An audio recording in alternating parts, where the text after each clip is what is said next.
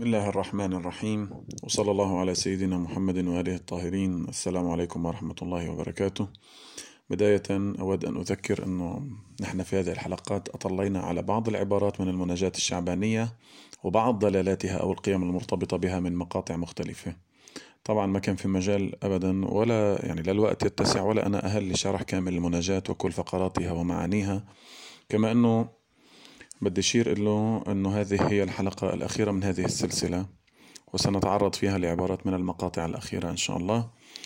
ونحن بصدد التحضير لحلقات أو برامج أخرى في المرحلة القادمة نكمل فيها نحن وياكم إن شاء الله بمواضيع أخرى تناسب المناسبات إن شاء الله.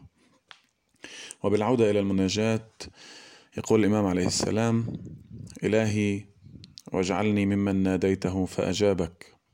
ولاحظته فصعق لجلالك فناجيته سرا وعمل لك جهرا.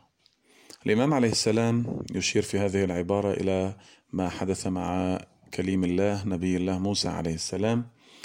يعني الإمام عم يشوقنا نوعا ما وعم بحرك رغبتنا في طلب الوصول إلى مرتبة مشابهة ربما لمرتبة الكليم عليه السلام.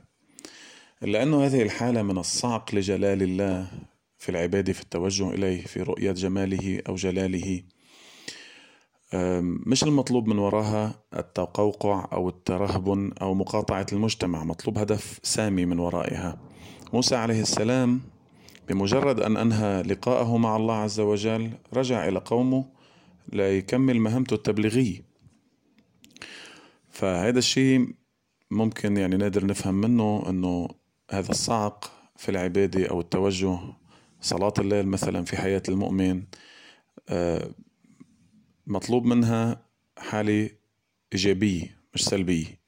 فالمؤمن ليلا يعيش الخلوة مع ربه يناجيه سرا كما تقول مناجاة ثم في النهار يعكس آثار ذلك بالعمل جهرا في خدمة المجتمع. ناجيته سرا وعمل لك جهرا. فإذا هذه العبادة وهذه المناجاة نتائجها و من ورائها في عنا ثمار في عنا نتائج مثل ما بتعبر روايات رهبان الليل ليوث النهار. نكمل مع الإمام عليه السلام في المناجاة يقول إلهي وألحقني بنور عزك الأبهج فأكون لك عارفة وعن سواك منحرفة ومنك خائفا مراقبة.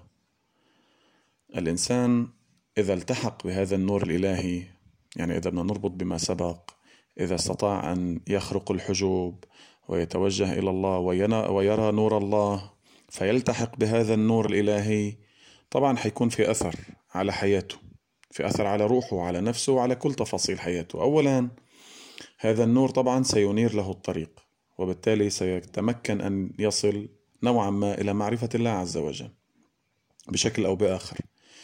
والأثر الثاني حيصير عنده حالة زهد قهرية تلقائية عن كل ما سوى الله عز وجل.